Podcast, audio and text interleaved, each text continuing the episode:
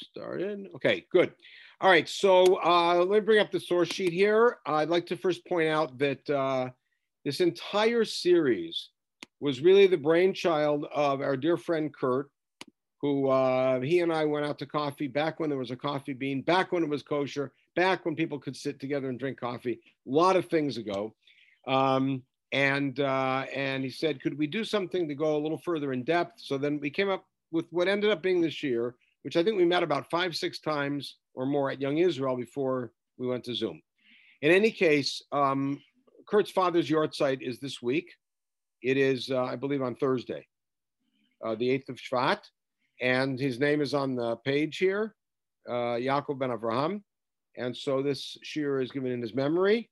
And as I said to you in the email, I hope that it's a fitting memorial to your father's uh, legacy. Um, Great, thanks, Rabbi. And and your involvement in the shiur and your involvement in moving the shiur along is really is really a big zchut for him. Okay, uh, we we did, went for shiurim through the topic of Isurei Hana, and um, we're moving on. And we are now in Daf Yomi, we are towards the end actually of the fourth chapter. The fourth chapter is a chapter called Makom Shenahagu. And the entire chapter is about minhagim. And almost all, not all, but almost all of the critical uh, material in the Talmud Bavli about minhagim is found in that chapter. People will often resort to uh, material in that chapter or turn to material in that chapter. For instance, when discussing the issue of one day versus two days Yom Tov, if you're an Israeli in America, if you're an American in Israel, etc., um, because there is a school of thought that puts it into the realm of minhag.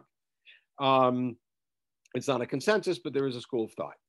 Um, the reason that Makom Shenahagu is there, and we're going to briefly go off of this screen and take a look at um, at the Mishnah, because we have to understand what is this chapter doing here at all?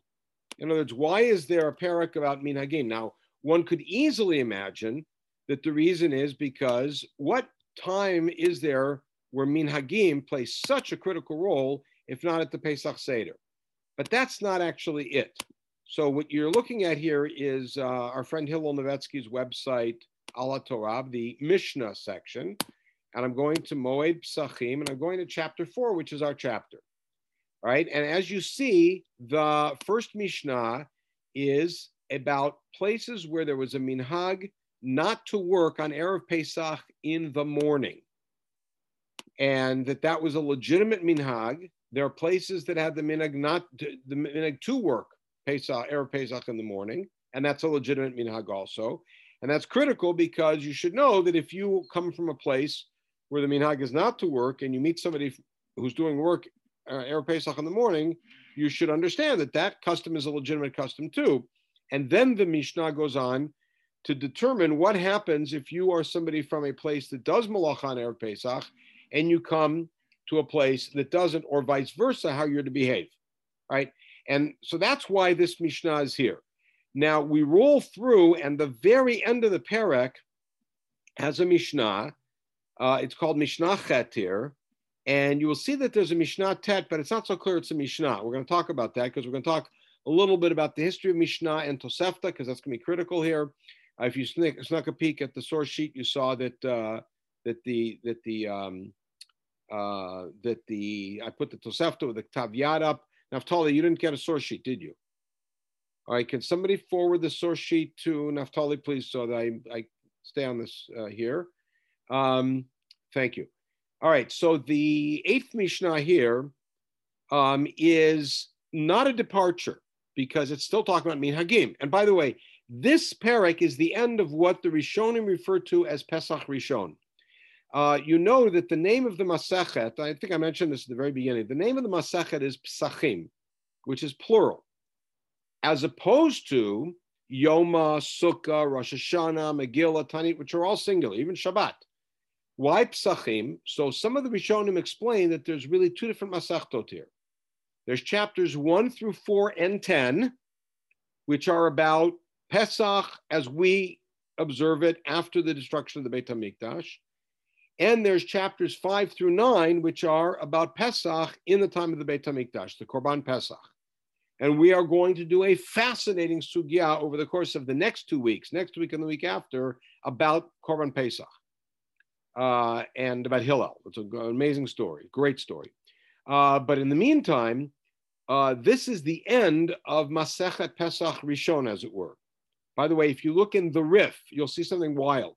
If you look in the Rif, the Rif of course, only abridges halachot that are practical in the 11th century in Morocco and 20th century in, uh, in, in Israel and the States, and even 21st century.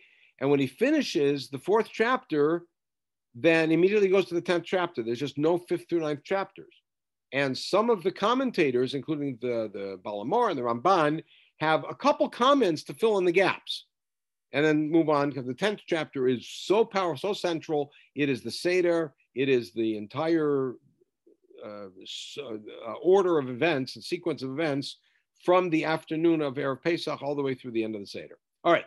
So uh, after all of these different customs that are mentioned um, about uh, doing Malachan B'Av, about lighting candles for Yom Kippur, etc., the Mishnah then says the following. Shisha Dvarim. I'm going to actually switch back because we have it on the source sheet, and that way we can stay put on the source sheet. Here it is. All right, so um, Shisha Dvarim. We're going to go back to the psukim in a little bit. Shisha Dvarim asu anshe Yericho. We now hear that the people lived in Jericho had particular unique customs or behaviors. Uh, now, Jericho, by the way, uh, which we know in biblical times was originally a wasteland. After Yoshua destroyed it, there was a curse that he put on anybody who rebuilt Yericho. But in the times of Achav, which means approximately uh, 300 years, through three to 400 years later, uh, there was a particular fellow from Beit El by the name of Chiel who built Yericho, and the curse of Yoshua bin Nun happened to him. All of his sons died by the time he finished building the city. Uh, but Yericho remained a populated town all the way through the rabbinic era, and by the way, somebody very famous who lived in Yericho was none other than Hillel, who we're going to learn a lot about next week. Right. So now, Shishad Dvarim Asu Anshe Yericho. There were six customs that the people of Yericho had. Al Shlosha Mechu V'Yadan, Val Shlosha Lo Mechu V'Yadan. Now you notice I put that in red, and we're going to see why. Three of the customs that they had, the Chachamim protested against. You know, they tried to stop them. Whether they were successful, we don't know. And three of them, they didn't protest. Now, when you say they didn't protest, what does that sound like? Does that sound like these are good customs or that these are not good customs, but three of them were really problematic. And three of them, the Chum said, not worth the trouble, not worth uh, going head to head with them. You got to pick your battles. So, what do you think as far as that goes? What does Michubi Adan and Lo Michubi Adan sound like? Does it sound like these are good behaviors three are good behaviors and three are bad behaviors, or does it sound like they're all problematic, but three raised red flags and the other three were just yellow lights? What do you think? Three terrible and three not so bad. Exactly, exactly. Now you're going to see the background to what I'm asking.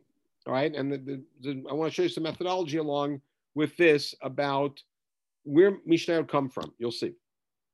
The Elu Shalom Mechubi Here's the three that the Chachamim did not protest against.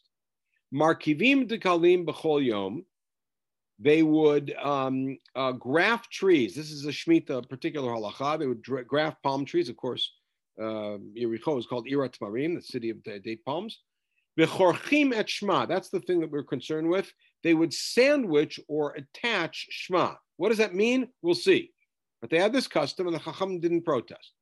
The Kotzrim Godshim Omer. They would harvest grain before the Omer was brought. They would pile it up. They just wouldn't eat it because that's an issue of Chadash, which we talked about last week. They didn't protest. Three other customs that they had that the Chachamim protested against. Matirin shel hekdesh. They would take the the uh, when they had uh, bands that they would tie hekdesh food up with. They would untie them. Uh, context is way beyond what we can do right now. They would eat under, uh, tr- uh, fruit that had fallen off of trees. Question is whether this is a, a, a trum of masrot halacha or it's a gezel halacha. Need payal yarak. They would give payah from vegetables, which is a problematic thing because when you give payah, you don't separate trumot and masrot. Okay, and now you have the end of the Mishnah. Looks like it's coming out of nowhere. Shisha dvarim asach melech al shlosha hodula al shlosha hodula. We're not even going to read the six because they're not relevant to us. But notice that this line says there were six things that Chizkiyahu HaMelech did. Now this takes us back on Yericho that we're talking here, our first century BCE, maybe first century CE. Chizkiyahu is eighth century BCE. So some very old tradition that Chizkiyahu HaMelech, who was actually one of the real heroes of the Davidic line, did six things. And by the way, these are not six customs, these are six acts, meaning these are not ongoing customs, these are one time acts that he did. And Chachamim agreed with three and didn't agree with three, meaning they didn't consent to three of them. All right, one of them actually may have to do with uh, with uh, the water tunnel that we're all familiar with, Nikbat Chizkiyahu. Uh, but our, our issue is not is not what the things are. But notice the wording in the first part of the Mishnah, it talked about three things that they protested, three things they didn't protest. In the second part, it says three things that they commended Chizkiyahu for, and three things they didn't commend him. Now, is the difference between that that you can't really protest against the king if you want to live? Is it that? Or is it that the things that Chizkiyahu did were since they were just one time things, there was nothing to protest because not going to do it again? Or is it because really all six things he did were not bad and three of them were really good? I'm just pointing that out. Now you're going to see where this comes from. Now, we've talked about this in the past, but it's going to really come to a head today, as you can see. Rabbi Yehuda Nasi compiled orally, but compiled, organized, and published orally the Mishnah in around the year 220. Eh, we're divided 210, 220, give or take. We'll call it 220.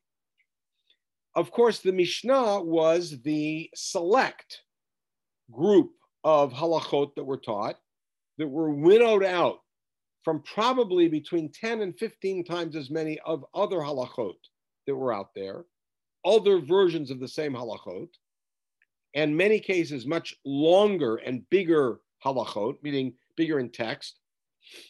And so there were all of these braitot floating around that were not part of the official Mishnah, but they were still important teachings. So the first thing that happened, evidently, in the wake of the publication of the Mishnah, was that Rabbi Yehuda Nasi's students put together the next layer of Braitot, following the same exact order, and called it Tosefta. And Tosefta, it's unclear if they called it Tosefta, they probably didn't, but it got called Tosefta because it was essentially an add on and in some sense, a commentary on the Mishnah. And there are places where it is abundantly clear that the Tosefta is looking at the Mishnah, sees a line in the Mishnah, says this line is unclear and we're going to explain it. You know, it's, it's, sometimes it's very clear that Tosefta is a commentary on the Mishnah. Here you're going to see something that's a little bit of the opposite. Uh, the Tosefta, by the way, runs parallel to the Mishnah, meaning the Tosefta is in six orders. The first one is Ra'im, the first Masachet is Brachot, then Peah, then Demai, etc. Follows the same order, and the themes are the same. So the very first Mish, uh, Tosefta in Brachot, just like the first Mishnah, is about when to say Shema at night, then when to say Shema in the morning, etc. Follows the same sequence, but there's a lot of variations, a lot of differences. By the way, the Tosefta is three times the size of the Mishnah, just to give you a sense of, of and it's not because there's more topics, but then but typically a paragraph of Tosefta is much bigger. It'll include psukim, it'll include more tangents, it'll include more discussions and debates. You're looking at the parallel Tosefta here. By the way, there's only three Masachtot of Mishnah that there is not a Tosefta for. Uh, Midot, Tamid, I think, and, and Avot, I believe. Okay, Shishat very Masu and Sheiricho. All right, here's, here we go. Now notice, Shlosha kirtzon chachamim ushlosha shelo kirtzon chachamim. Now, I want to remind you, what did our Mishnah say? Our Mishnah said three of them the chachamim protested against, and three they didn't protest. Look at our Tosefta. It reads very differently. It says there's six things the people of Yericho did. Six of them the chachamim liked. Three of them the chachamim liked, sorry, and three of them they didn't like. And it lists them, and by the way, has the same exact list of six things, three and three. And one of the things they did that the Chachamim liked was Korchinat Shema, which we got to get to, and that's our main topic. Now, Rabbi Yehuda comes along and says, I don't get it. I don't get it.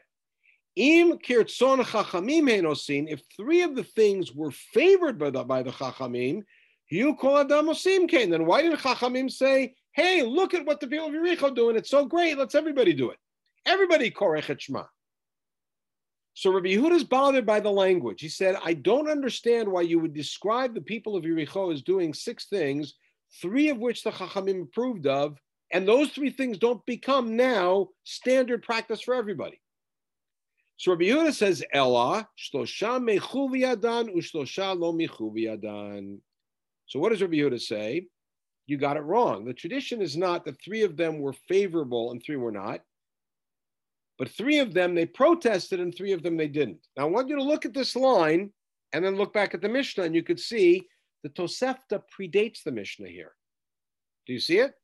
Could you define v'chorchim? We're, we're, that's what we're going to get to. We're not there yet. That's going to be the the the nut of the shiur. But but you notice here the Tosefta predates the Mishnah because the Tosefta starts out with a line that says three were favorable, three were unfavorable. Rabbi Yehuda turns around and says, I don't get it. If they're favorable, why don't they become standard practice? Rather, three they protested, three they didn't protest. And by the time we get to the Mishnah, what do we read? Three they protested, three they didn't protest. So the relationship between the Tosefta and the Mishnah is not so clear. It's not clear that the Tosefta is a commentary on the Mishnah. And by the way, this is a major theory that was advanced by Professor Shamma Friedman in his book Tosefta Atikta, where he maintained that in many cases, the Tosefta predated the Mishnah, and the Mishnah was the result of discussions in the Tosefta. And you see a great example right in front of you. Okay, but now let's get to Korchinat Shema. What is Korchinat Shema? Um, that is the one topic that I picked out of these six, which the people of Yericho did, and Chachamim didn't protest. Remember, it's we've moved from they favored it to they didn't protest, which means we're not happy with it, but it's not so bad, or however you want to parallel, right? Korchinat Shema. Here we go. So now I put it in yellow. Ketzad Korchinat Shema. What does Korchinat Shema look like? Now you know the word korech. What is korech? Since we're in Psachim, it's pretty easy. What's korech? Sandwich. Sandwich. Lichroch is to tie together. As a matter of fact, a bookbinder is a korech, svarim, somebody who binds books together or binds leaves together of a book. So Korchinat Shema would mean that they sandwich Shema together. Uh, what does that mean? So let's see. Omer Shema Yisrael Adonai Eloheinu Adonai Echad V'lo hayu mafsikin. Now, all that means is they would say the first pasuk and then they would not interrupt. What kind of interruption was there that they weren't doing? There we go. So here we go. Rabbi Yehuda Omer, mafsikin hayu. They actually would pause. Ela shalo hayu omrim baruch shem kvod malchuto leolam va'ed. Now, what becomes clear between Rabbi Yehuda and, and Tanna Kamma is that the people in Yericho did not insert the line Baruch Shem Kvod Malchuto Leolam Va'ed. And Chachamim didn't protest, which makes it sound like leaving out Baruch Shem is not a good idea, but it is, as we say in Serbo-Croatian, nisht azoy geferlach. Right? It's something not worth protesting against. Okay. So now, before we go on to looking into this issue of Baruch Shem and where it comes from, um, I just wanted to show you this. What you're looking at here is, um, and this is purely for your own edification and a little bit of entertainment. This is the most reliable Ktav Yad or manuscript of the Tosefta. It is, I believe, an 11th century manuscript. It is called Tavyad Vina because it sits in the in the uh, uh, library in Vienna. Um, actually, I believe it's in Oxford right now, but it was in Vienna, and it's known as Tavyad Vina, which is the considered to be the best Tavyad of the Tosefta. Let's take a look again. And by the way, this is beautiful text, as you can see. Um, and let's take a look at our section Uh, Ketzad Korchinat Shema. You could see where my where my arrow is there. Omer Shema Yisrael v'Gomer Now you notice that in the Ktav Yad of the Tosefta, there's lots of shortcuts. There's lots of abbreviations, and they didn't write all of Shema Yisrael out. Rabbi Yehuda, and it's missing the word Omer, Mafsikin ayu ela ayu omrim baruch shem kvod malchuto leolam va'ed. That's it. I just wanted to show it to you so you could see it, and there we go. All right, so what we really need to do is to get down to what Baruch Shem Kvod Malchuto Leolam Va'ed is, why it's there, why the people of Yericho left it out, why that was acceptable but not ideal, and that's what we're going to try to figure out here. Okay, we're going to start by going back to the psukim. The first set of psukim is something we don't have to look over. It's Shema Yisrael. The second pasuk is actually something we're going to need. In uh, the three weeks ago in Parshat Vayechi, at the center of the parasha is chapter 49, which is that dramatic scene when Yaakov calls all of his sons together and gives them their brachot. Reuven, what's the bracha? He gets a mishaberach. Shimon and Levi get even worse. They get a mole almost. And then Yehuda gets a bracha, etc. And it's all beautiful. All right. Reuven, Shimon, and Levi essentially get thrown out of leadership of the family. But the, the piece starts as follows. Vayikra Yaakov el banav, vayomer, he'asfu v'agida lachem, eight asher yikra etchem v'acharit hayamim. All right. So what does he say? Come and gather, and I'll tell you what's going to happen to you at the end of days. Now, there are two ways to read this pasuk: Pshat and the Midrash. Pshat in what Yaakov is saying, I believe, is let me tell you what you guys are going to be doing when we are done with this stage of our lives. Meaning, we're in Egypt now. We're going to be here for a while because the famine's over and we didn't leave. God told me to stay here and Yosef would take care of me, so I'm here.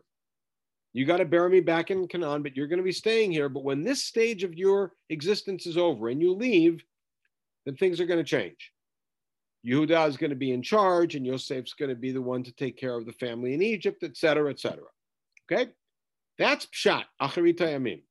However, based on the fact that acharita yamim in later prophets is used to speak about the end of days, meaning the end of history, the Midrash here comments that Yaakov wanted to tell his sons when Mashiach is coming and what's going to happen.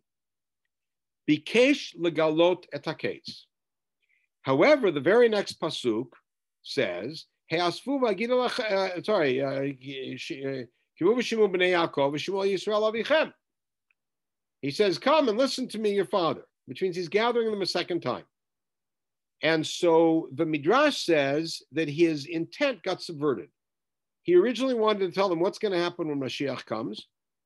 And then the Ruach HaKodesh left him.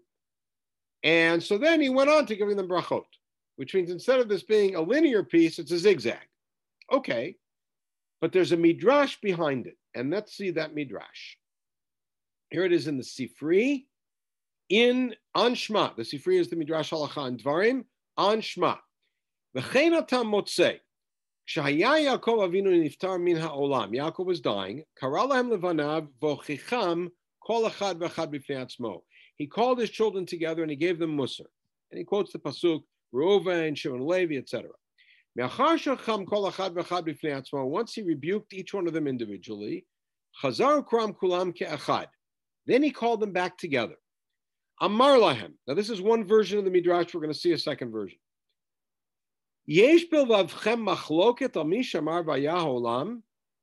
Do you guys have a problem with God? Amrulo, what did they say? Shema Yisrael. Who's Israel? Avinu. Their kids said to their father, Shema Yisrael. Kashem she'ein belibcha machloket kach ein machloket. It's something very deep here. Just like you don't have a problem with God, even though you went through all the terrible travails, and with Lavan, and with Yosef, and everything else, nonetheless, you're good with God. Ella, we're also good. So now, how are you reading Shema Yisrael? It's not Moshe Rabbeinu in Sefer Dvarim turning to Bnei Israel and saying to them a lesson. Shema Yisrael, listen, the people. Adonai Eloheinu Adonai Echad. Rather, it's Moshe reporting a conversation between Yaakov's sons and Yaakov. that Yaakov's sons turned to him and said, Shema Yisrael, Adonai Eloheinu Adonai Echad. So what happened? Yalkeinu Omer Yisrael Rosh which is why, and this by the way is earlier in the text, Israel bowed, Yaakov bowed.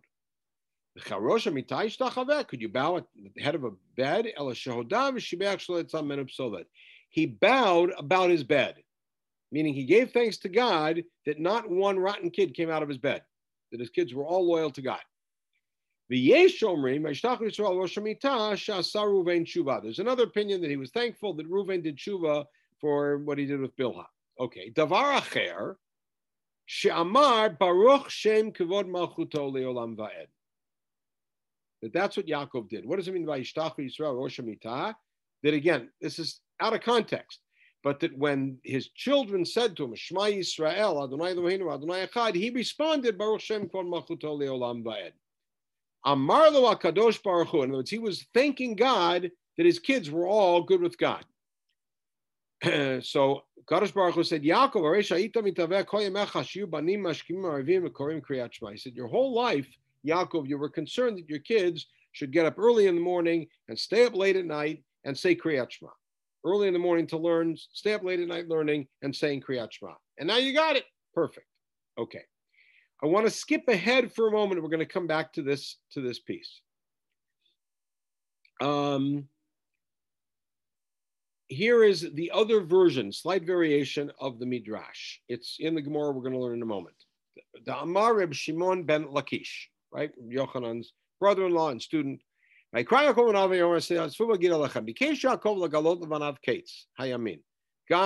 wanted to reveal the end of days to his kids. The shchina left him. Amar shema chas v'shalom. Now watch how this comes together.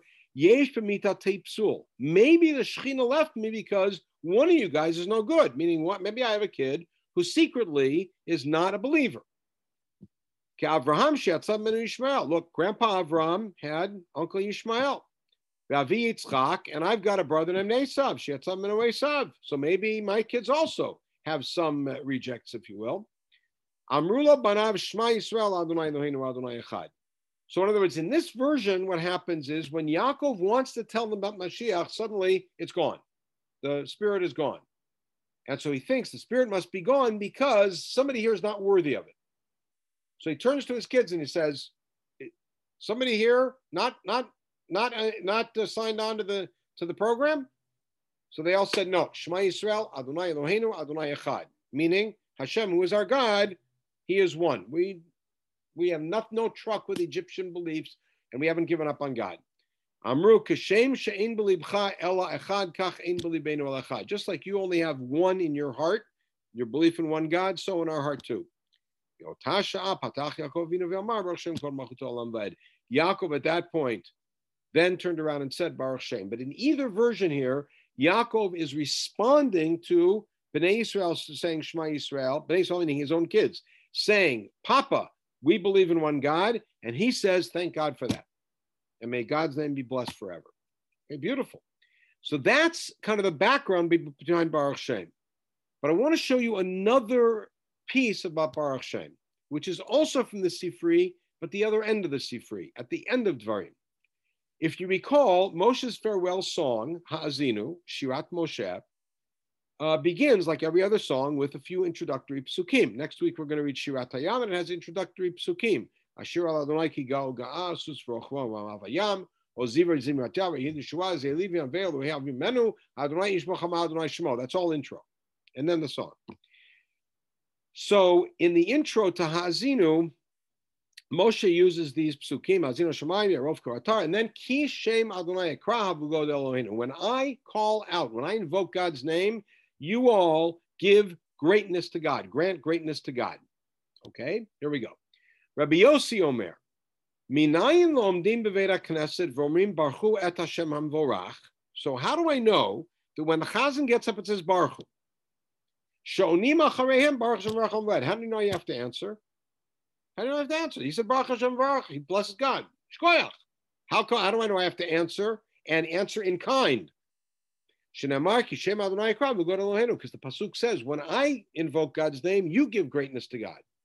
In other words, by the way, every morning and every evening when we're answering to Baruch we are we are standing in front of Moshe Rabbeinu, and Moshe Rabbeinu is saying Baruch and we're all answering Baruch Hashem Baruch Lamed.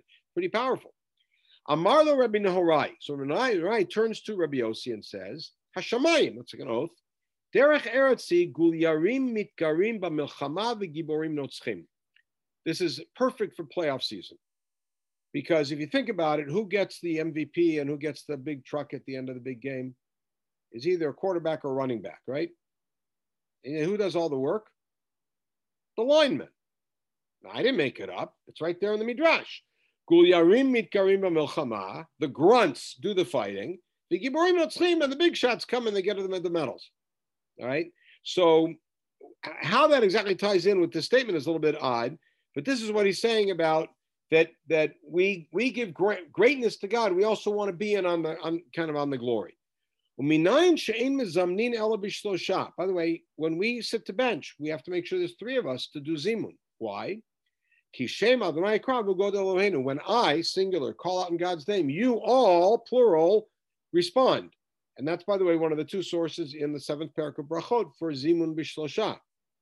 Parenthetically, the Ramah says that if you have a, this is, by the way, is a big COVID question.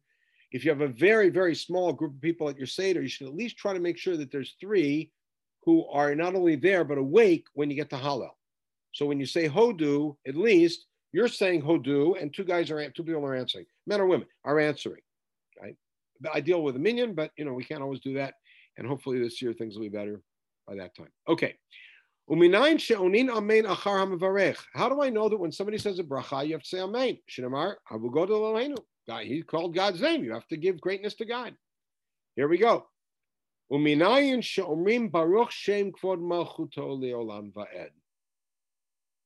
this is a little strange because all the other things are invocations or evoke. I'm invoking God's name, you respond. Baruch Hashem Varach is an invitation. Yitkadal v'kadash shmir is an invitation. Say amen. This is not Shema Yisrael is not an invitation. So why Baruch Shem here? Shema Kashem Adonai Krat. Right? And watch this. Uminayin Omrim Yehei Shmuel Gadol Mavorach, which is Yehei Shmei Rabbam Vorach. Interesting. They had a different custom. Somebody would say Yehei Shmei uh, Rabbam Vorach, and people would answer Ulo Me'el Maya. And again from the same source. So what we see now is Baruch Shem Kvod Machuto Leolam Va'ed is operating on two planes. It's operating on a quasi historic, meta historic, pseudo historic, whatever you want to call it, plane of the conversation between Yaakov and his sons. And it's also operating on a plane of responding to praise to God by saying Baruch Shem. But the second one is very difficult because, first of all, how do we say Baruch Shem? You're right, we do it silently. And second of all, it's not a call and response. We don't have the the Shliach Tzibur say Shema Yisrael. We all say Baruch Shem, even quietly. We all say both of them, and we do them when we're alone. So there's something strange here. By the way, we'll touch in on the common custom that we have. It's an old custom of saying Baruch Shem out loud on Yom Kippur, and we're saying Baruch Shem out loud come, came from. I know you're all you all. Uh, we're going to put that in the chat. I know. Okay. So now let's go to our Gemara. We've laid all the questions out. Let's go to our Gemara and let's study the Gemara. Korchin et Shema. This is the Gemara right here. There is a comment of Rabbeinu Hananel that I will be honest with you has been driving me crazy for three days. Uh, you can ask Rabbi Lieberman because I've been bugging him not, no end about this for three days. All right. Korchin et Shema. Here we go. Hechi Avdi. What did they do? Now remember, the Mishnah just said Korchin et Shema. The Tosefta was the one that described either they would just say Shema straight without a break, or they would stop and not say Baruch Shem. Rabbi Yehuda, that's not in the Mishnah, so the Gemara doesn't know it. Ki'ilu. Amar Yehuda Shomrim Shema Yisrael Adonai Eloheinu Adonai Echad V'lo Hayu Mafsikin. Rava Amar Mafsikin Hayu Ala Shayu Omrim Hayom Al Levavcha. Now he has a different attempt, uh, take. Rav Yehuda represents what the Tosefta said as the main opinion, which is they would just say Shema Yisrael Adonai Eloheinu Adonai Echad V'Ahavta, no break at all. Rava says it was something else. They would say Hayom Al Levavcha Demashma Yom Al Levavcha V'Lo Machar Al Levavcha. He says, you know what Korchin is? Korchin is that they would read without proper punctuation. In other words, they would just run the words together. Now I'm going to read the third pasuk for you. Y'all know it. I'm going to read the third pasuk for you two ways, and to see the difference in in sense. We'll take a look at it together here on top. Right?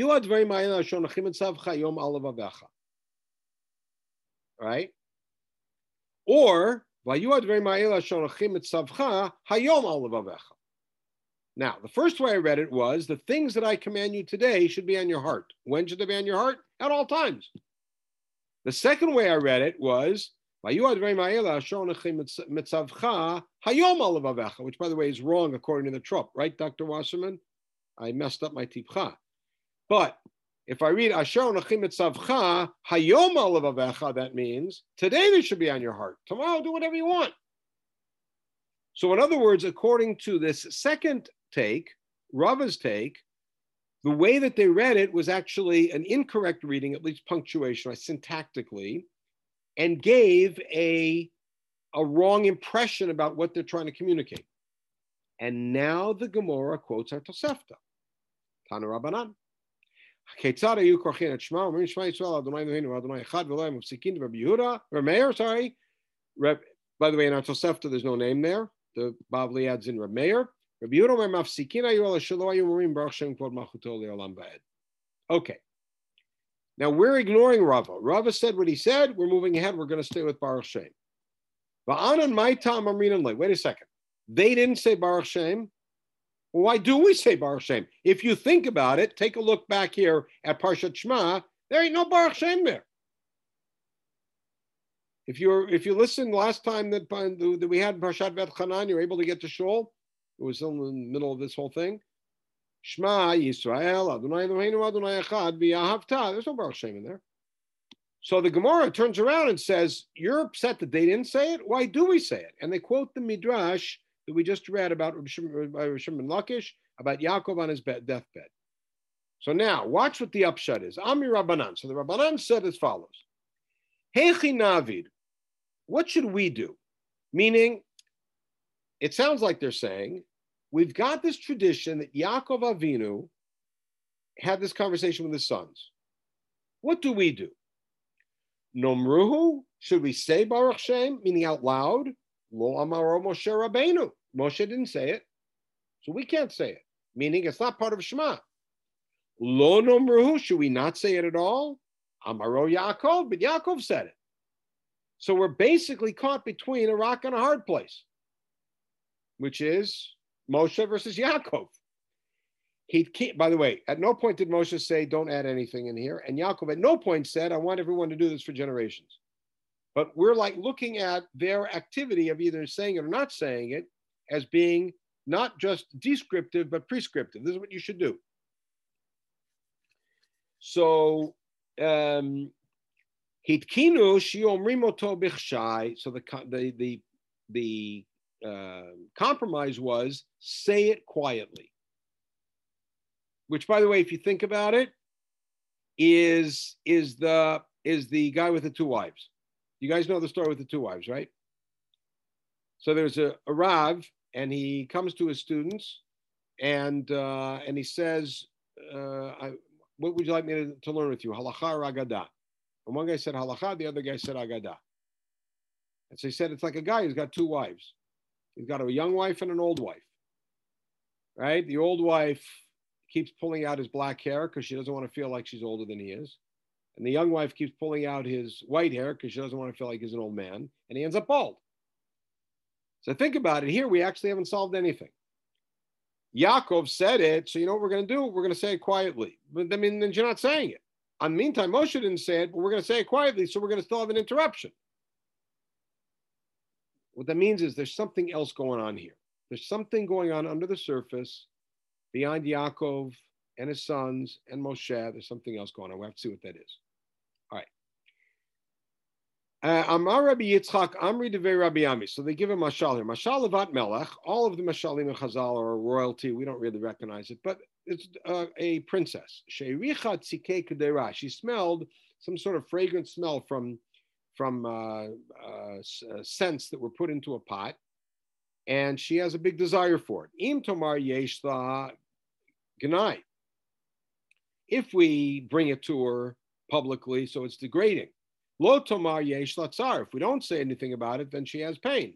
So what happened is they started bringing this food on, on the QT. In other words, she had a big yearning for some sort of food, but it's beneath the princess to suddenly having smelled something, you know, they got it. So they did it quietly, which is a very interesting thing. It's like saying, we really want to say Baruch Shem, but it's not nice. Moshe didn't say it. So we're going to do it quietly, not under our breath. Okay. Now, um, um, good. So now here, here they quote the entire Tosefta, and that's pretty much our sugya. But I want to show you. Um, oh, sorry, one other thing, and this is the thing in blue. This is critical. Amar Rabbi Avahu. All right, Rabbi Avahu, who you know, the chief rabbi of Caesarea, Hitkinu shiu omrimoto b'kol ram. Look what he says. They made a takana to say Baruch Shem out loud. This is not Yom Kippur. This is all the time. Why? Mipnei tarumat haminin. Now, tarumata minim, the carping of the sectarians, is a phrase that we're familiar with from a number of sugyot, perhaps most famously from the sugya in the first parak of Brachot, which records that they read the Aseret Hadibrot, the Decalogue, publicly in the Kohanim's Beit Knesset or gathering time of Tefillah every day in the in the Beit Hamikdash. And the Gemara records that they wanted to institute it as a daily practice outside of the Beit Hamikdash. Ella shebitluhu mimnei minim. They canceled it out because of the carping of the minim. And Rashi says the minim who said the only thing we got in Har Sinai was the Aseret Hadibrot. So to make sure that we didn't give the impression that we thought the Decalogue was the only thing we received from God, we stopped the practice. That, by the way, is what's behind the famous tshuva of the Rambam. The Rambam was asked a question by a community whose rabbi had retired and they got a new rabbi in. And their custom had always been with their old rabbi that when the Aseret Hadibrot were read publicly, they remained seated, like they did for all of Kriyat Torah. The new rabbi came into town and said, No, you have to stand up.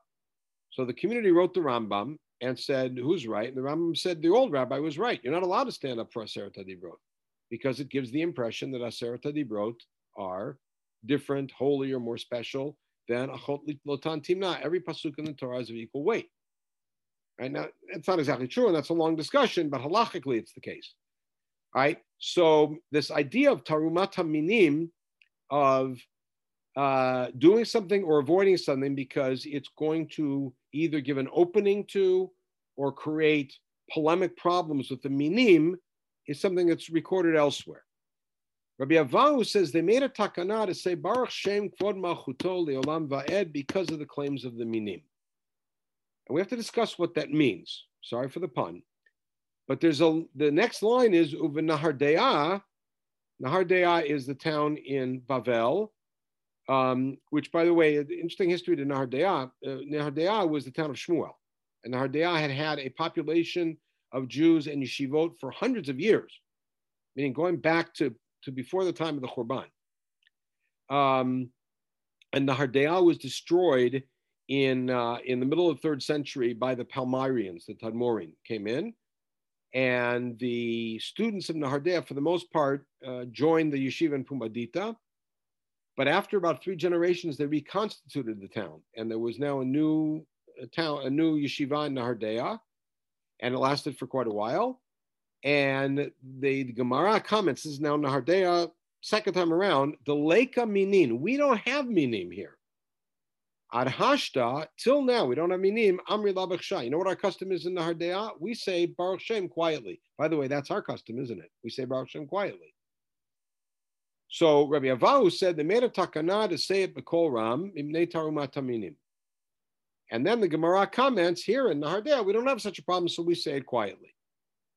What's going on? What is the tarumat Now here's the line that's really surprising. Rabbeinu Hananel. Rabbeinu Hananel lived in the 10th century in Kairouan. He came from his father Hushiel lived in Italy and moved to South North Africa, to Tunisia, and Rabbi Rabbeinu Hananel, who was really, you could call him the first of the Parshanei Talmud. He wrote a, a comprehensive uh, commentary on much of the Talmud. We have it, and it's brilliant. And it's concise and it's, it's great. And Rabbeinu Hananel, in his commentary here, writes the following. Notice he words the Gemara opposite. The Gemara's wording was, they made a takana that to say it out loud because of the minim. He says they made a takana that if there are no minim, they say it quietly.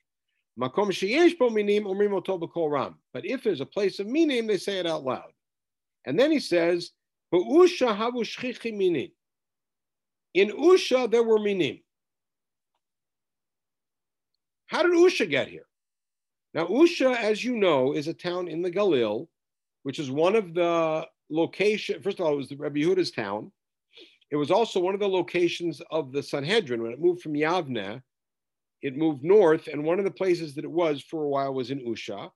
Usha was a spot of many takanot. The takana that you're not allowed to give more than 20% of your funds to tzedakah is a takanat Usha. Many of the takanot of Ketubah were takanot Usha.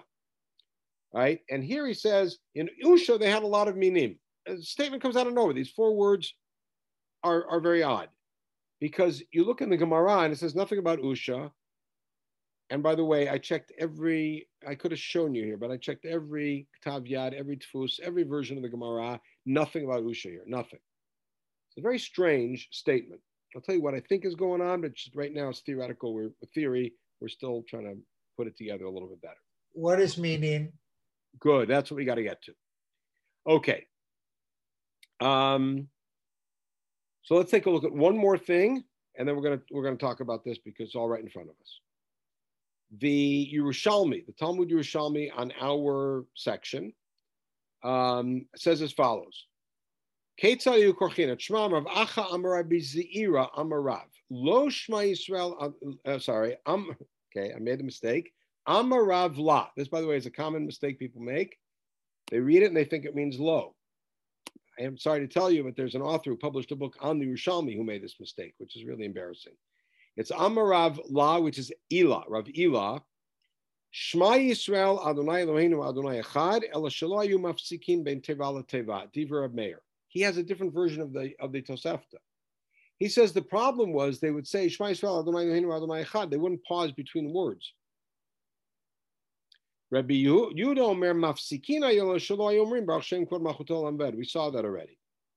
And now Rabbi Yossi Rav Zera Rabbi La so another version of what Rabbi Ela said, right? This is this was um, uh, Rabbi Acha quoting Rabbi Zera. Here's Rabbi Yosa quoting Rabbi Zera.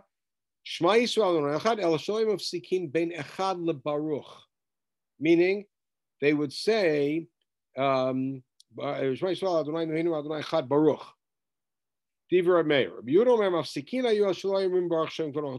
they would actually stop it. They wouldn't say Baruch Shem. So there's a lot of confusion here as to what's going on. Now, Manny asks one of the two key questions. He asked the other key question already, which is what's korchin. Now, what's, what are minim? So the general consensus, minim literally means sectarians. The general consensus is that minim usually, not always, minim usually refers to early Jewish Christians, meaning Jews who are part of the Jewish people but who've adopted this new belief. In later times, you can't talk about Jewish Christians because that's that's a contradiction in terms. So in later times, you'd be talking about Christians who are trying to sort of infiltrate the Jewish community or who are heckling. When you talk about Tarumat Minim, already in the in in Bavel in the Amoraic times, so we're talking about third and fourth century, and not having the public reading of the Aseret Road because of Tarumat Minim, these are no longer Jews who have adopted a messianic belief of foreign type, but rather these are already Christians who are who are, as we say, shepherding. How do you say shepherding in English? Or like har- harassing Jews about their beliefs. Okay. Um, and so the minim were people who make claims. So, like Rashi points out, the Minim had the claim that the only thing that God gave the Jewish people was the Decalogue, therefore we can't make the Decalogue publicly more significant, and that's why they canceled that.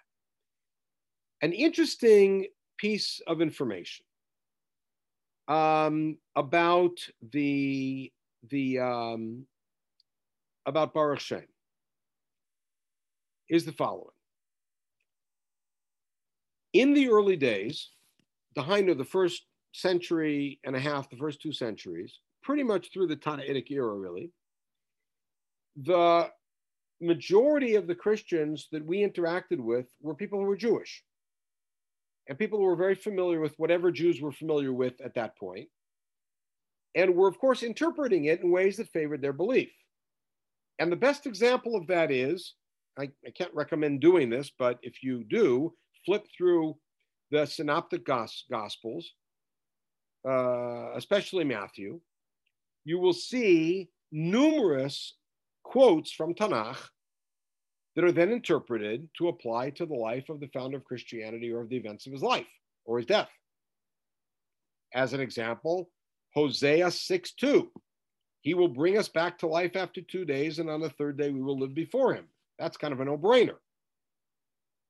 Right? The suffering servant of the of the second part of Yeshayahu, all over the place. Isaiah 53 like crazy. They're quoting these psukim left and right. Um, Micha, Hey, Vata, Bet Lechem, Efrata, Tzayir, Liot, Lalfe, Yehuda. They have psukim. And they have psukim, by the way, even in Breshit. Breshit Memtet. Lo Yasur Sha'ad, Kiavo Shiloh, which would say interpreted as Ad Kiavo Shaliach, until the messenger of God comes. All sorts of psukim. So they would hassle us with psukim. In some cases, these hassles would be in a Beit Midrash kind of environment, in a, like a debate.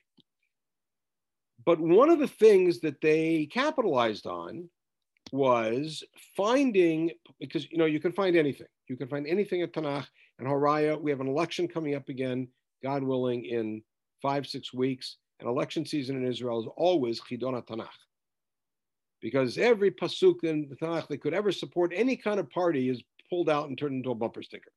You can you can prove nothing, but you can support anything if you creatively use uh, use the you know the kid who doesn't want a curfew says shalach me you know let my people go. So you can do anything. The the one of the biggest sticking points throughout the end of the classical and through the medieval period between Jews and Christians was Trinitarianism. Trinitarianism, the idea of there being three gods. And by the way, the Christians in already in, in the 12th century, probably earlier, were already making hay with Bereshit. They say, hey, look at the first three letters in the Torah. What are the first three letters in the Torah? Right? Ben, Ruach, Av, the Son, the Spirit, and the Father. Right? To which Rabbeinu Tam responded, what are the next three letters? Sheker Yeshu v'Torato. All right, so you know we, we can play the game both ways, and both things are silly. But Trinitarian is a big issue. Evidently, the Christians would take psukim in which God's name is mentioned three times and use it as an argument for Trinitarianism. Look at the central doxological pasuk that we declare twice a day and more than twice a day. Shema Israel, and what do we say? Count them on your fingers. Adonai, Eloheinu, Adonai, and then Echad for them is perfect. Because their whole idea is the one Godhead made up of three parts, three persons. Now, what do we then turn around and say to make sure that it's clear that it's not that? Baruch Shem Kevod Malchuto Leolam Vaed. You understand that Baruch Shem is a doxological statement of absolute unity in response. And now you can understand the following. Rabbi Avahu says, and Rabbi Avahu is living in Caesarea in the third century, in the end of the third century. Christianity is already happening there.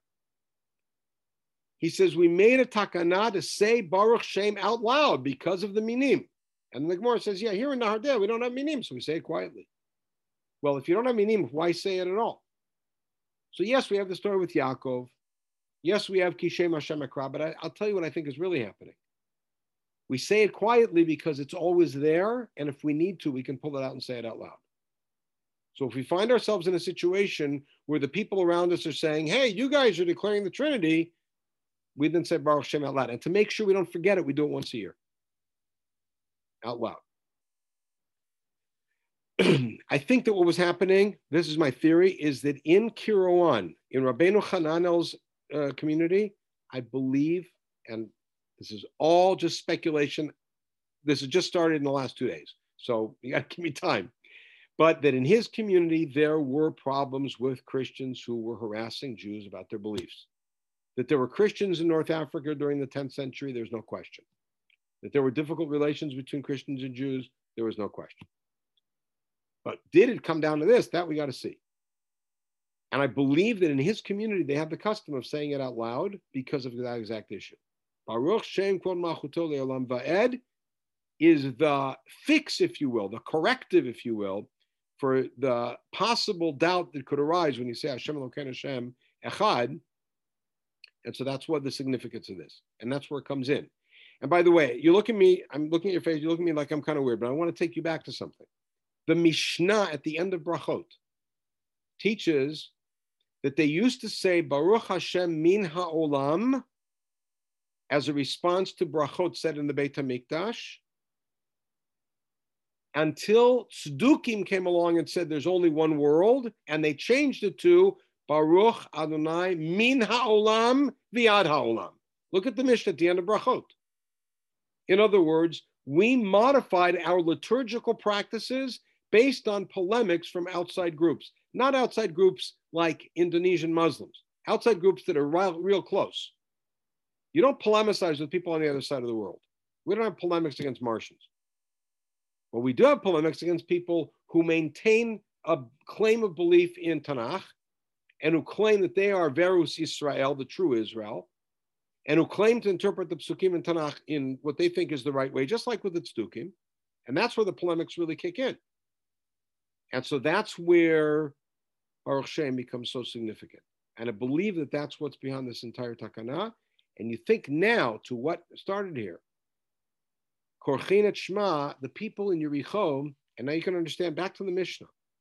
The people in Yericho said Shema without Baruch Shem. Why? They didn't have a problem. It was a Jewish town. What problem would they have? Why would they add Baruch Shem in? So the Chachamim originally in the version was Hodulahem. They said, good idea.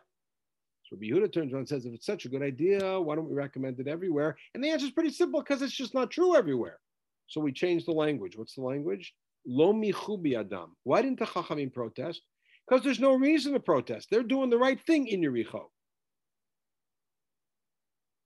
However, in wherever Rabbi Avahu was, well, in Caesarea, they had to say it out loud because there were minim. So over the course of the last hour, we've taken a look, wait, hour, five minutes, I apologize.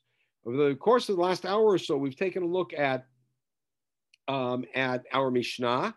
We've taken a look at the Tosefta, and we saw the Ktav of the Tosefta. We saw two passages from the Sifri that talk about Baruch Shem from different angles. One of them as the proper public response to somebody calling out, and the second as the story of Yaakov. Parenthetically, in this public response, to somebody calling out, that means that at some point they had the custom that the Shliach Tzibur would say Shema Yisrael and the community would answer Baruch Shem. And you understand why now, in light of what we saw.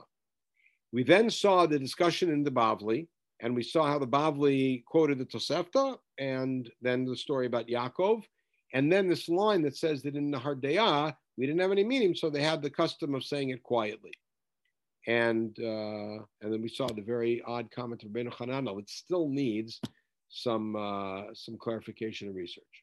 And okay? also, you have to clarify why we say on Yom Kippur out loud. Well, good. So I, I like I said, I think the reason we say Yom Kippur out loud is two things.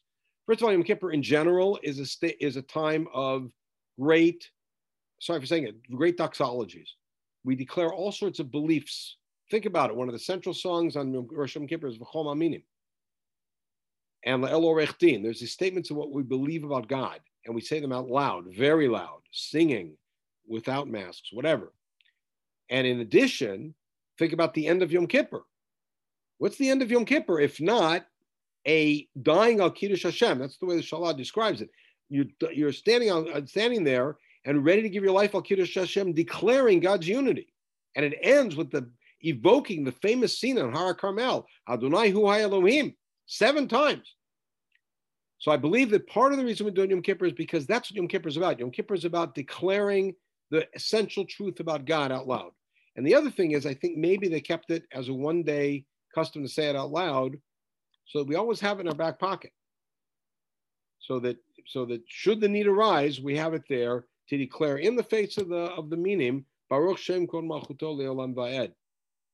Right? I remember years ago, just in line of this thing of saying it three times, um, we lived in Pittsburgh for a couple years, a delightful time, and the rabbi in the shul there, who since has moved moved, uh, moved on, but uh, delightful man, and we, we had a great relationship.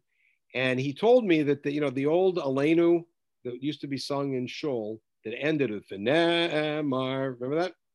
So the pasuk is Vayad El Hakol But in the Germanic, I think it's a Germanic tune, they would end it with Ushemo, Ushemo, Ushemo Echad. And he was bothered by that because he felt like it was a little bit of Trinitarianism. So what he did was the one time, remember, it was I think Shabbat Zachor or Purim, where they actually sang it. He had three different guys, each one of them sing one of them. so there wouldn't be like, you know, like that. Okay, in any so, case. Wait, wait. So talking about Minhagim, the old Minhag Ashkenaz, which is still followed in, in Zurich and in Bnei Brak and other, the, it stopped, period. It didn't say V'ne'emar. It didn't say V'ne'emar because they didn't say Kaddish Yasom. They added V'ne'emar later on to have a pasuk from Tanakh to be able to say. Oh, very good. And that's and that's of course what led to the confusion with Malchiot. Yeah. Okay, and and then if you in what's his name? Who brought it? Uh, oh, come on, Marc Shapiro in his book he brings down why is it that Aleinu seems to have the same niggin throughout the whole world? Yeah. Because the Goyim used to come into the shul to make sure they didn't say Shehemish Shachlin Hevel So what they did is to keep them from going inside, they said, we're going to sing it.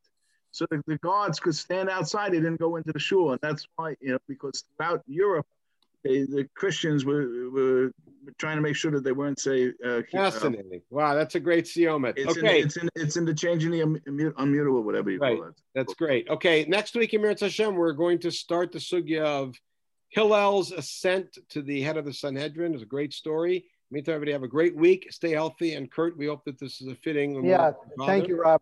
Right, yeah. Yasher Koach. Really, really. Good.